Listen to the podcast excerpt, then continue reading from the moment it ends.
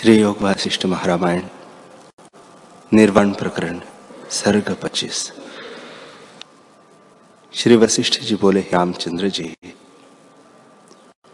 अब तुम सम्यक प्रबुद्ध हुए हो और अपने आप में स्थित हो। जो कुछ तुमने जाना है, उसके अभ्यास त्याग न करना इसे में दृढ़ रहना। हे रामचंद्र जी संसार रूपी चक्र का नाभि स्थान चित्त है।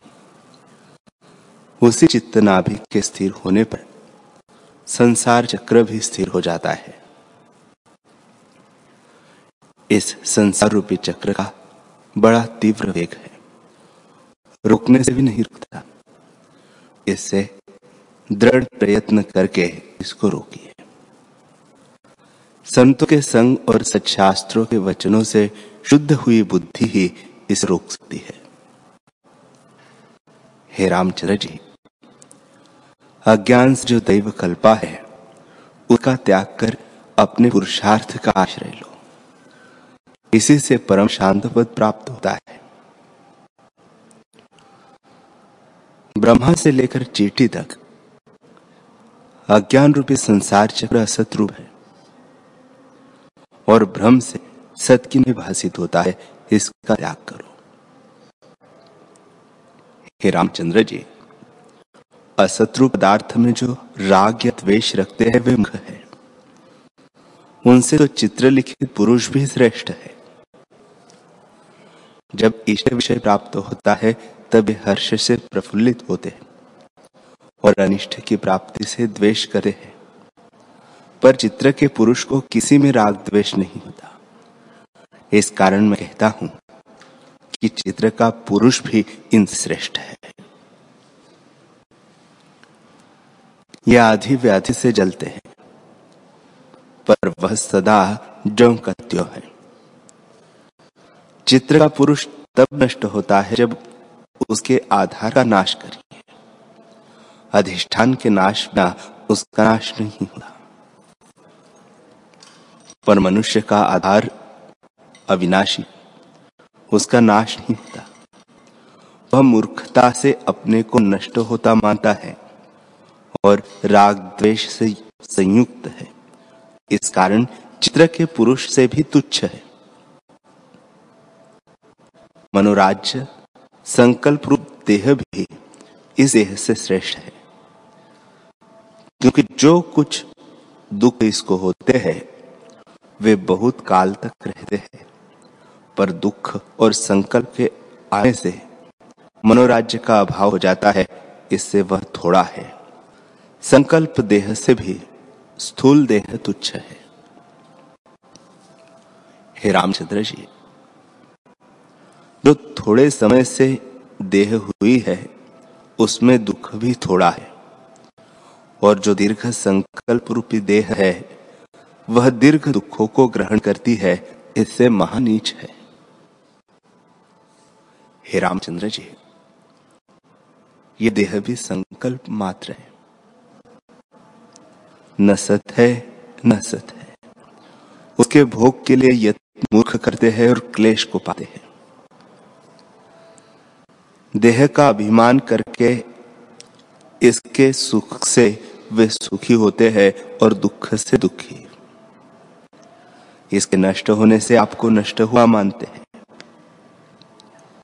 जैसे मनोराज्य का नाश होने से, पुरुष का और दूसरे चंद्रमा का नाश होने से चंद्रमा का नाश नहीं होता, वैसे इस देह का नाश होने पर देही पुरुष का नाश नहीं होता। जैसे संकल्प पुरुष का नाश होने से पुरुष का नाश नहीं होता, और जैसे स्वप्न भ्रम के नाश से पुरुष का नाश नहीं होता, वैसे देह के नाश से आत्मा का नाश नहीं होता। जैसे घनी धूप के कारण रेणुका में जल भाषित होता है और भली प्रकार जाकर देखिए, तब जल का भाव हो जाता है। परंतु देखने वाले का भाव नहीं होता। वैसे ही संकल्प से रचा नश्वर देह के नाश से तुम्हारा नाश तो नहीं होता। हे रामचंद्र जी दीर्घ काल का रचा जो स्वप्न में देह है, उसके दुख और नाश से आत्मा को दुख या उसका नाश नहीं होता। चैतन्य आत्मसत्ता नष्ट नहीं होती और स्वप्न से चलायमान भी नहीं होती, न विकार को प्राप्त होती है। वह तो सर्वदा शुद्ध और अच्युत रूप अपने आप में स्थित है और देह के नाश से उसका नाश नहीं होता। अज्ञान के दृढ़ अभ्यास से देह के धर्म अपने में भाषित होने लगे हैं। जब आत्मा का दृढ़ अभ्यास हो तो देह अभिमान और देह के धर्मों का अभाव हो जाएगा। जैसे कोई चक्र पर चढ़कर घूमता है तो उतरने पर कुछ काल तक घूमता सा लगता है। पर जब चिरकाल व्यतीत होता है, तब स्थिर हो जाता है। इसी प्रकार देह रूपी चक्र पर चढ़ा हुआ जीव अज्ञान से भरमा हुआ अपने को भ्रमता देखता है। और जब अज्ञान का वेग निवृत्त होता है, तब भी कुछ काल तक देह भ्रम भाषित होता है, जिससे जानता है कि मेरा नाश होता है, मुझको दुख होता है इत्यादि। यह कल्पना अज्ञान से होती है। पर जब उस भ्रम दृष्टि को धैर्य से निवृत्त करते हैं, तब उसका अभाव हो जाता है।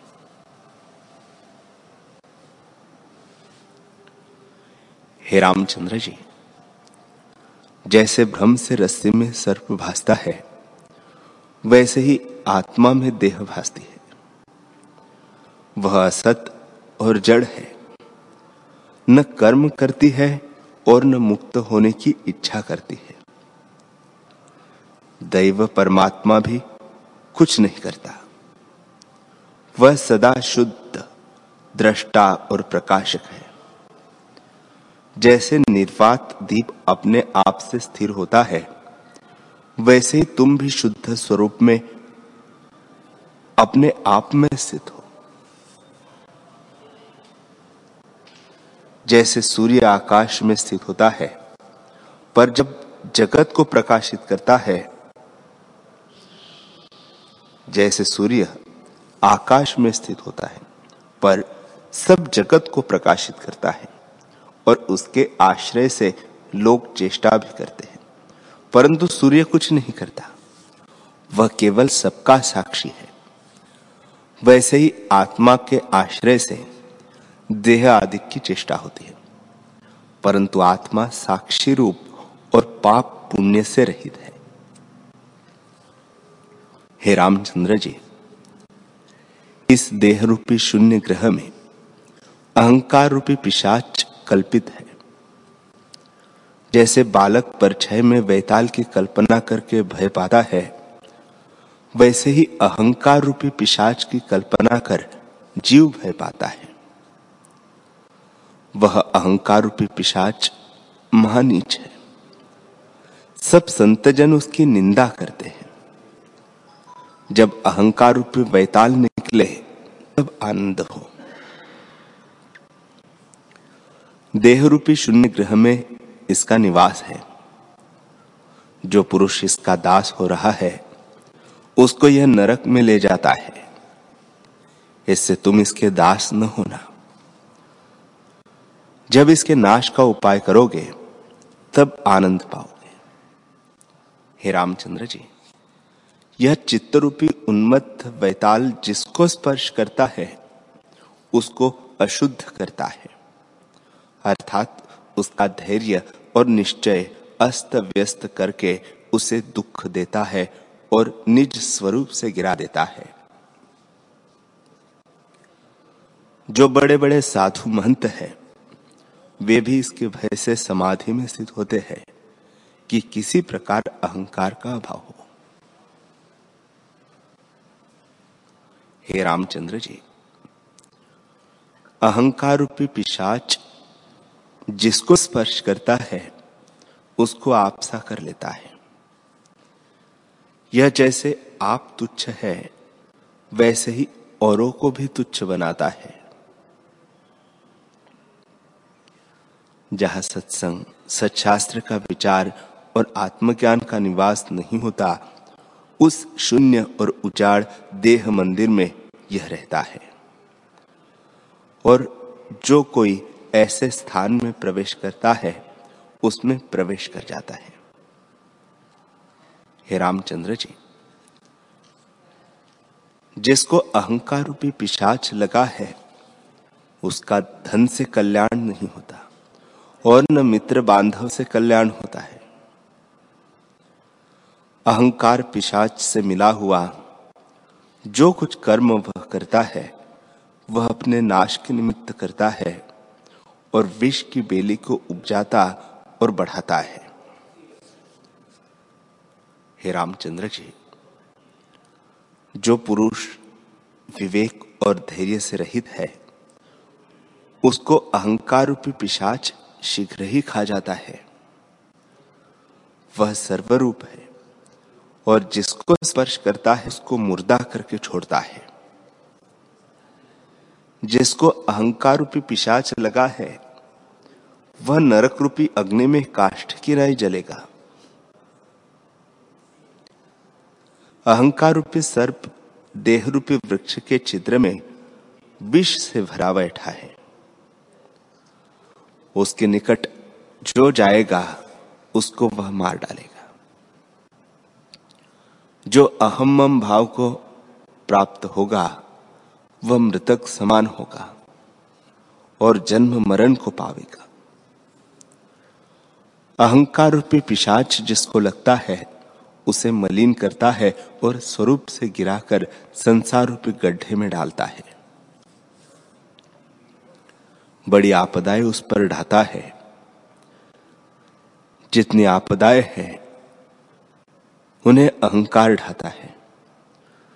बहुत वर्षों तक भी उन आपदाओं का वर्णन न हो सकेगा।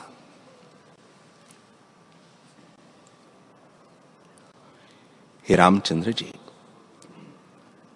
यह जो मलिन कल्पनाएँ उठती है कि मैं हूँ, मैं मरता हूँ, मैं दग्ध होता हूँ, मैं दुखी हूँ, मैं मनुष्य हूँ, उनका मूल अहंकार रूपी पिशाच की शक्ति है।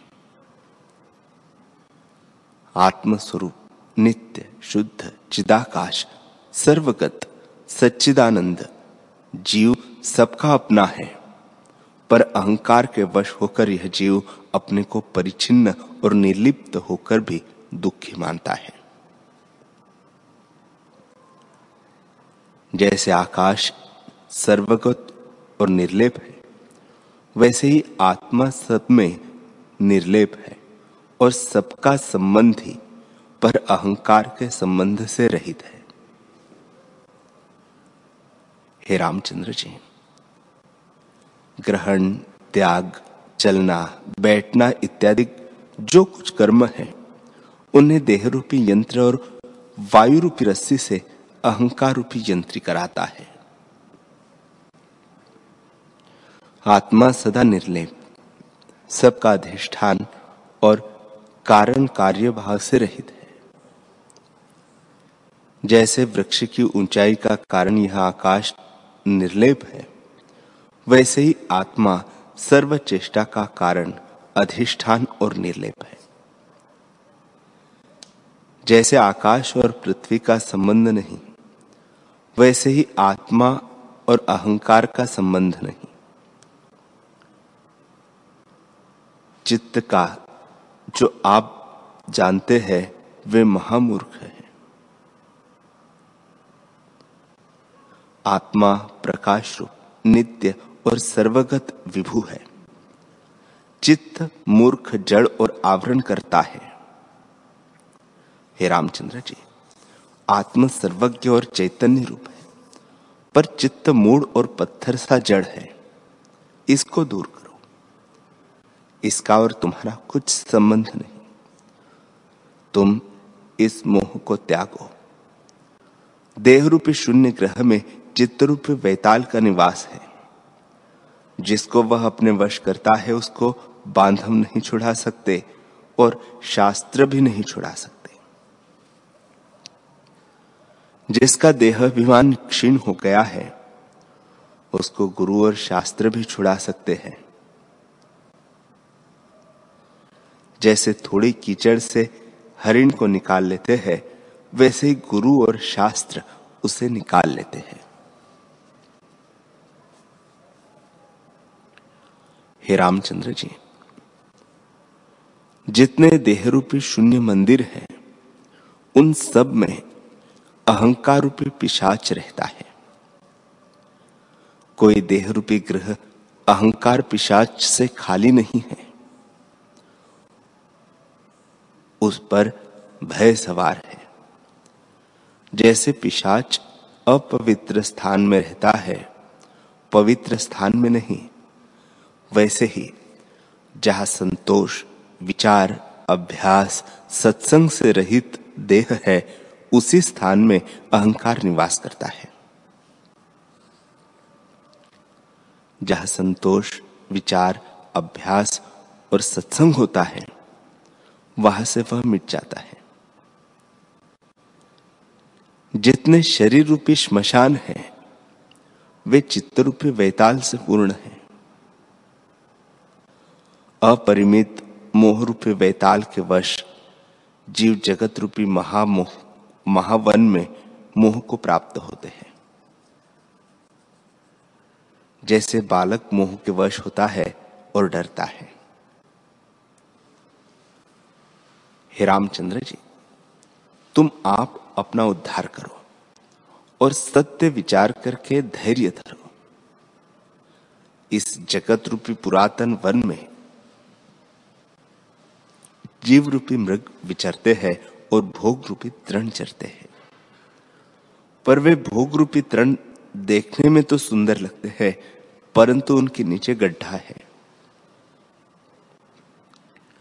जैसे हरियाली और तृण से ढका हुआ गड्ढा देख मृग के बालक घास चरने लगते हैं और गड्ढे में गिर पड़ते हैं। वैसे जीव रूपी मृग भोगों को रमणीय जानकर भोगने लगते हैं और उनकी तृष्णा से नरक आदि में गिरते और दुख की अग्नि में जलते हैं। हे रामचंद्र जी, तुम ऐसे न होना।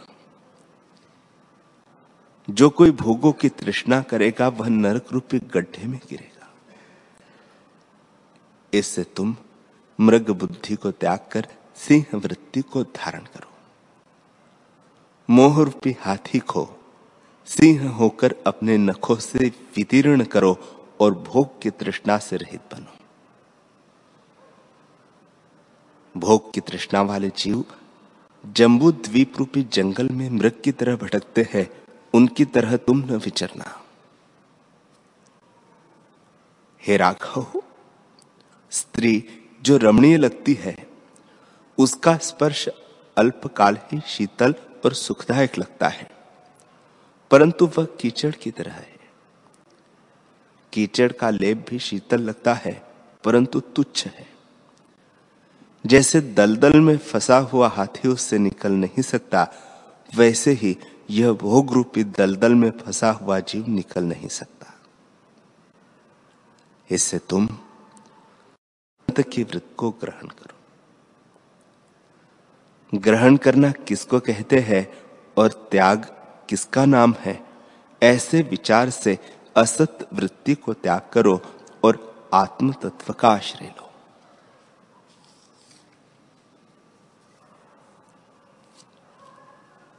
हे रामचंद्र जी,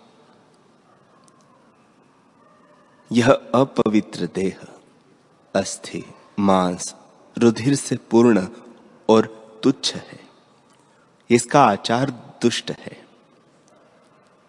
देह के निमित्त भोग की इच्छा करने से परमार्थ नहीं सिद्ध होता।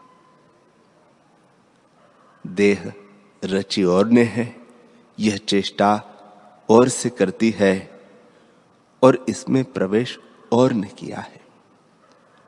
दुख को ग्रहण और करता है, जो दुख का भागी होता है। संकल्प ने देह रची। प्राण से यह चेष्टा करती है। अहंकार पिशाच ने इसमें प्रवेश किया और वह गरजता है। मन की वृत्ति सुख दुख को ग्रहण करती है और जीव दुखी होता है। यही आश्चर्य है। हे रामचंद्र जी, परमार्थ सत्ता एक है और सर्वत्र समान है। इससे भिन्न सत्ता नहीं। जैसे पत्थर, घन जड़ होता है और उसमें और कुछ नहीं उपजता। वैसे ही सत्ता मात्र से भिन्न दूसरी सत्ता किसी पदार्थ की नहीं है। जैसे पत्थर घन रूप है, वैसे ही परमात्मा घन रूप है। जड़ और चेतन भिन्न नहीं है, यह मिथ्या संकल्प की रचना है। जैसे बालक को परछाई में वैताल भासता है, वैसे ही सब कल्पना मन की है। जैसे एक उख के रस से गुड़, शक्कर इत्यादि बनता है। वैसे ही एक परमोत्तम सत्ता समान सब है। उसमें जड़ चेतन की कल्पना मिथ्या है। जब तक सम्यक दृष्टि नहीं प्राप्त हुई, तब तक जड़ चेतन की दृष्टि होती है। और जब यथार्थ दृष्टि प्राप्त होती है, तब सब भेद कल्पना मिट जाती है।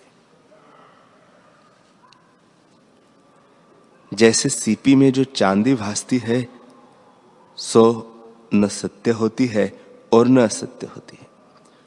वैसे ही आत्मा में जड़, चेतन, सत्य, असत्य की विलक्षण कल्पना है। हे रामचंद्र जी, जो सत्य है वह असत्य नहीं होता। और जो असत्य है, वह सत्य नहीं होता। आत्मा सदा सत्य रूप है और अपने आप में स्थित है। उसमें द्वैत और एक का अभाव है। जैसे पत्थर में अन्य सत्ता का अभाव है, वैसे ही आत्मा में द्वैत सत्ता का अभाव है। नाना रूप भाषित होने पर भी द्वैत कुछ नहीं है। यह सदा अनुभव रूप है। उसमें विभाग कल्पना कुछ नहीं, सदा अद्वैत रूप है। भेद कल्पना चित्त से भासती है। जब चित्त का अभाव होता है, तब जड़ चेतन की कल्पना मिट जाती है। जैसे बंध्या के पुत्र और आकाश में वृक्ष का अभाव है, वैसे ही आत्मा में कल्पना का अभाव है।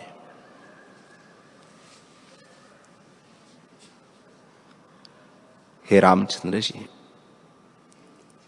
यह चेतन है, यह जड़ है, यह उपजता है, यह मिट जाता है इत्यादि सब कल्पना मिथ्या है।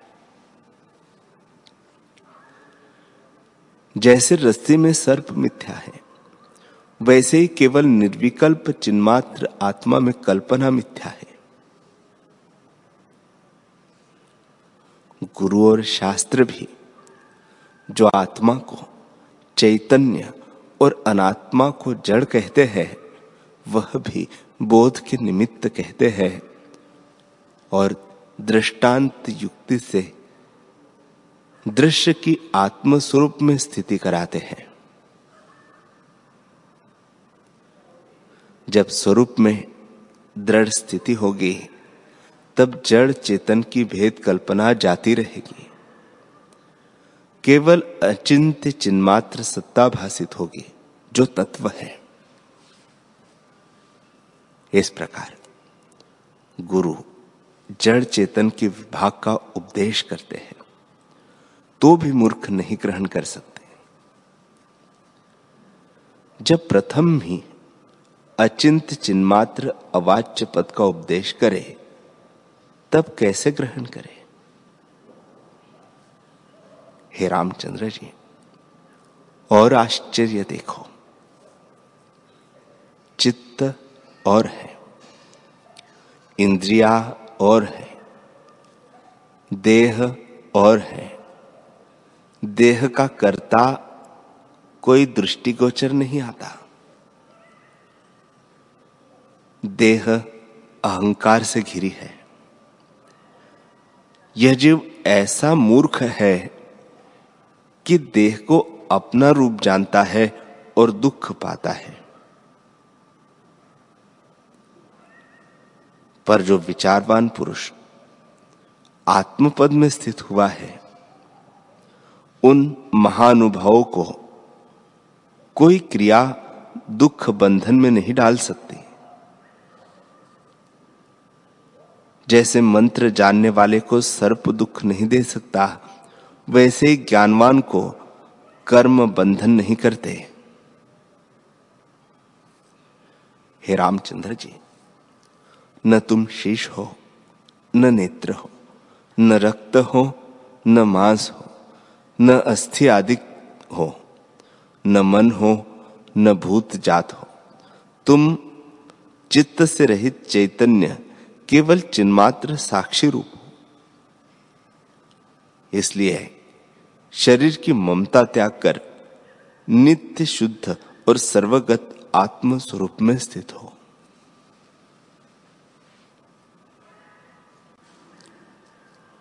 श्री वशिष्ठ जी बोले, हे रामचंद्र जी, इसी दृष्टि को ऐसे ग्रहण करो और भेद कष्ट दृष्टि का त्याग और नाश करो। जब कष्ट दृष्टि नष्ट होगी, तब ऐसा आत्मानंद प्रकट होगा, जिस आनंद के पाने से अष्ट सिद्धि का ऐश्वर्य भी अनिष्ट जानकर तुम त्याग दोगे।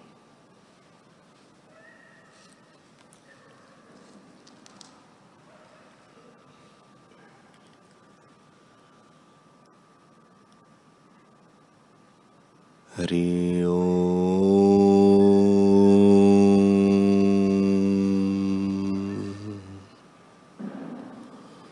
ॐ सहनावतु सहनौ भुनक्तु, सह वीर्यं तेजस्विनावधीतमस्तु, मा विद्विषावहे। ॐ शान्तिः शान्तिः श्री सद्गुरुदेव भगवान की